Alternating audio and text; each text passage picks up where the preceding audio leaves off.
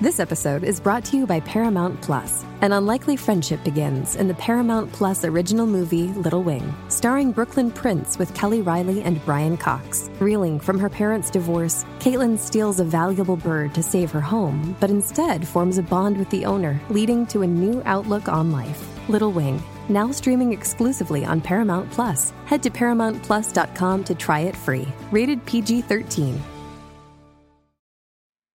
After multiple delays, Morbius is finally hitting movie theaters this weekend, and in a twist that we probably should have seen coming for a movie about a vampire, it sucks.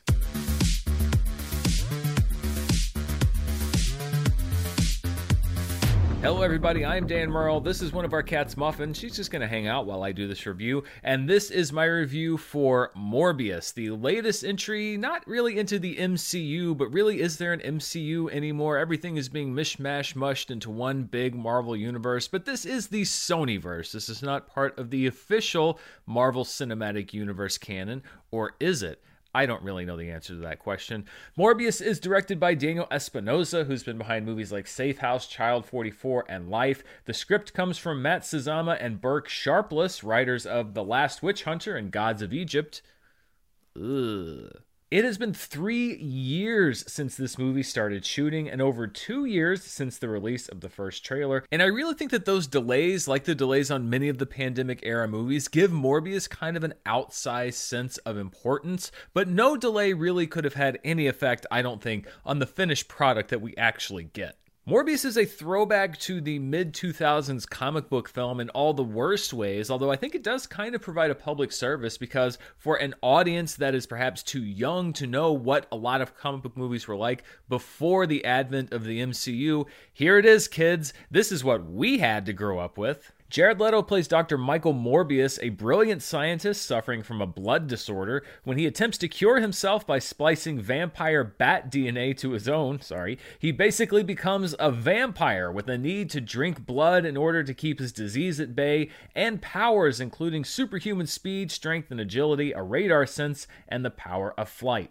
Adria Arjona plays Michael's partner, Dr. Martine Bancroft, who encourages him to keep his vampire side at bay. The movie can't really decide if she's interesting enough to make her Morbius's love interest or not, and really by the time they decide to do anything of note with her character, the movie's pretty much over. Matt Smith, I think, has the highest trailer to final movie ratio that I can remember. Looking back on the trailer, at least the one that ran before most movies these last several months, I think he was in like one shot of the trailer, but he's basically a co lead in the film. He plays Morbius's childhood friend Milo, who's afflicted with the same disease and is even more desperate for a cure, and his actions motivate much of the plot. Have I ever denied you anything? Have I ever said no? Have I always given you the money? I can't control it! What, so, so, so you get to live and I get to die, is that it? Also, in what should be an actual crime, the movie completely wastes the talents of acclaimed actor Jared Harris, who plays a doctor who seems to be set up as a crucial character, but then just sort of isn't. It's a waste of his time and talents, really. And again, this is acclaimed actor Jared Harris. We should not use his talents lightly. Tyrese Gibson and Al Madrigal are also on board as two detectives trying to solve the mysterious vampire murders that are plaguing New York. Al Madrigal is there to make jokes, and Tyrese is there to grimace. Yeah, that's about it. There are so many different problems with Morbius, it's kind of hard to know where to start, but it is a movie that is both paradoxically rushed and incredibly boring. It is Terence Fletcher from Whiplash's worst nightmare. It both rushes and drags. One, two, three, four. One, two, three, four. One, two, three. Now, was I rushing or was I dragging? Morbius somehow glosses over crucial moments and plot points, including one plot moment that is sort of like the crux of the movie that seems like it may have just been cut out for some inconceivable reason. It's really just kind of an amorphous blob of plot. There's really no tension or excitement anywhere in the film. You can see the potential for what this movie could have been in exactly one scene, which is set in a hospital hallway where you see what a Morbius movie could could have been sort of blending the comic book and horror genres, but the rest of the movie isn't really interested in exploring that in any meaningful way. It's almost like the movie wants to get itself over with as quickly as possible, which at that point says to me, why even bother making it? I knew that we were in for a really rough moment when the opening scene of the movie is also a flash forward and also the inciting incident, which is followed immediately by a flashback, which is then followed by a flash forward to the present that includes a partial flashback. This movie is so much about telling and not showing that it really tells you the interesting parts and shows you the boring parts. That's not really the way that you want to go. Honestly, this isn't really even a Morbius movie. It's kind of a cartoon Dracula versus cartoon Dracula type thing. Nobody's really remarkable in any way or does anything interesting. It's, it's just such a non movie. I mean, the origin of Morbius is interesting, and I like how they set up the moral dilemma of his character, but they never go anywhere with it. It's all just a setup for the same cliched story points and fight scenes and action sequences that you've seen a hundred times before. Speaking of things that you've seen and heard before, there's a note that I wanted to make about the film's score. Usually, when I single out a film score, it's because it was great. Here, composer Jon Ekstrand doesn't just reference the score to Batman Begins, it is a straight up theft. And all of this on artificial blood.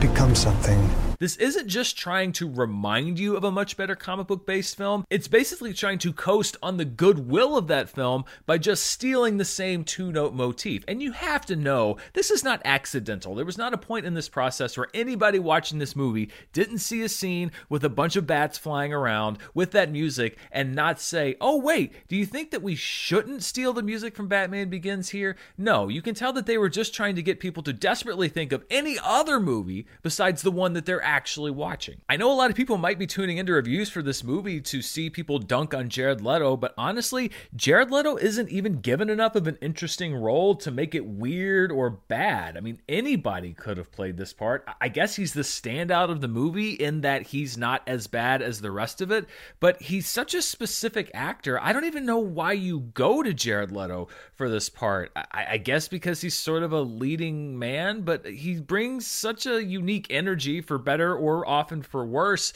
to all of his acting roles. I don't know why you go to him to play Morbius because I could name 10 other people that would play this role. It's not interested in making it distinct in any way. The best comic book films are the ones that cast actors and then play to their strengths. This one seemed to want to just cast an actor and then that's it. I also think that we have to talk about Matt Smith for a minute because he must have made a wish on a cursed artifact or something at some point that he's going to get amazing TV roles, but in exchange, he has to take equally bad roles in blockbuster movies. Here, he spends a good deal of the movie trying to look menacing with a largely cartoon face, and he tries to do something interesting with his performance, but again, the conventionality of the script and the screenplay stymies him at every turn. Every time Morbius threatens to get interesting or goes somewhere unexpected, it's pulled right back into the movie that you've seen 10 times before. Now, I know a lot of people might say, well, you know, okay, fine. Maybe the Morbius stuff isn't interesting because Morbius is like the fifth most important thing that's going on with this movie. And yeah, it would have been great to see an actual origin story for this character or an actual story about this character. But hey, at least this is another step into the unification of the Spider Verse because we've all seen the trailers, right? And it looks like this is going to be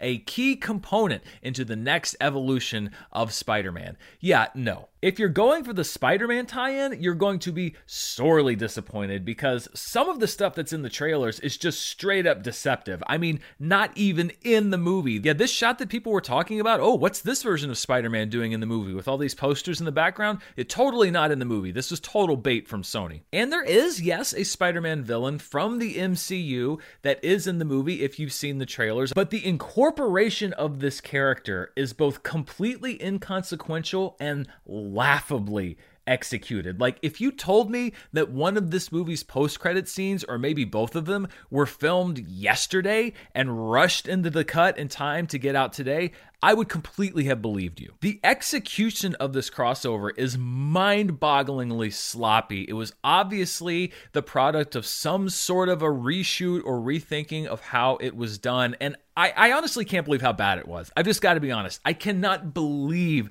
how badly they did it. Of all of the different times that Sony has tried to set up a bigger Spider Verse, discounting the wonderful animated film, and I'm including here that terrible attempt at setting up a Sinister Six in The Amazing Spider Man 2, this is easily the worst. It is the most amateurish, on the nose way you could possibly imagine trying to bring together a bigger universe. And by the way, also doesn't make sense in conjunction with anything that you you've seen in the movie. If you want to know the real difference between Sony and Disney's MCU, look at Sony's attempts to build a bigger Spider Verse because I think that they have been largely disastrous. And it's not just some of the Spider Man stuff, the trailers for this movie actually have a lot of things that aren't in the finished movie, like this line. I'm just kidding. It's Dr. Michael Morbius at your service. And this line. Hey, uh, Dr. Mike, you and I should stay in touch. And this. Time to let go of what you used to be. Discover who you're meant to be. And this. Michael Morbius. Got tired of doing the whole good guy thing, huh?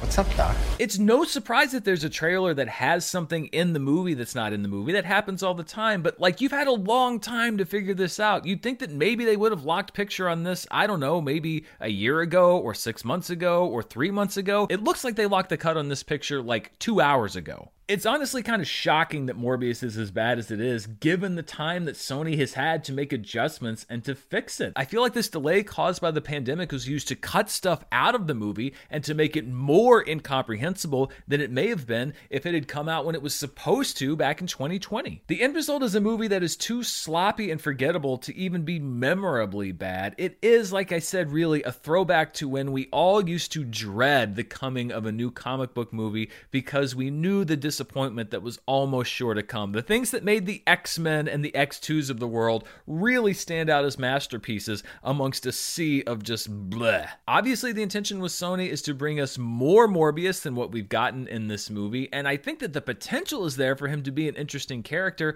I just hope that the studio maybe decides to make him an interesting character, or we're in for a very dull ride. So those are my thoughts on Morbius. Obviously not a recommendation from me. Are you excited for the film? Are you still going to go see it this weekend? Let me know down in the comments below. And before I leave, I also want to thank the sponsor for today's review, stamps.com. Something a lot of people don't consider when they look at things like YouTube channels is that I consider myself technically a small business owner and operator. And for anybody that actually runs a small business, the name small may be in the title, but it is anything but. I know that I'm always looking to grow and attract audiences in new and different ways. And in addition to that, Mara and I love to stay in touch with our friends in LA and send them stuff. So between those two things, we are sending and receiving packages all the time. Stamps.com has been a huge game changer for us by allowing us to save time by not having to make repeated trips to the post office and save money by offering unbeatable rates. Time isn't just money, money is also money. Stamps.com gives you access to all of the UPS and post office shipping services that you could possibly want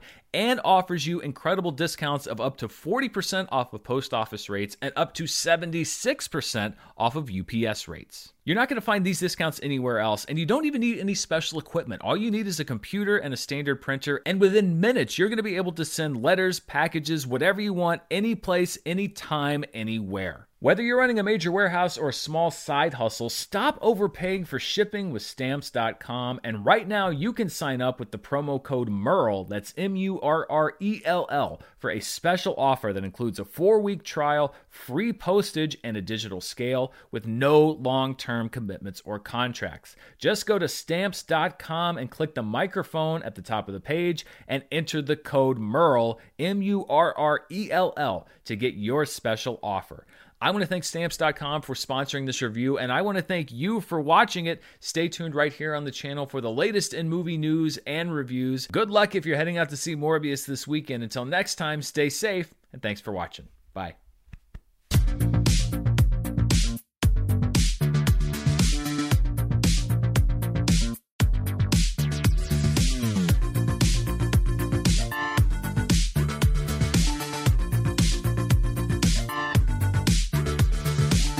When facing a family law matter, it can feel like an overwhelming and never ending court process. It's vital to know that things will look better on the other side if you hire legal counsel with the skill and compassion to help. At Stange Law Firm, we represent clients in difficult family law matters every day. Visit FamilyLawRepresentation.com to schedule your consultation. That's FamilyLawRepresentation.com. Stange Law Firm, here to help you rebuild your life. Stange Law Firm has an office in Wichita. Kirk Stange, 120 South Central Avenue, Suite 450, Clayton, Missouri.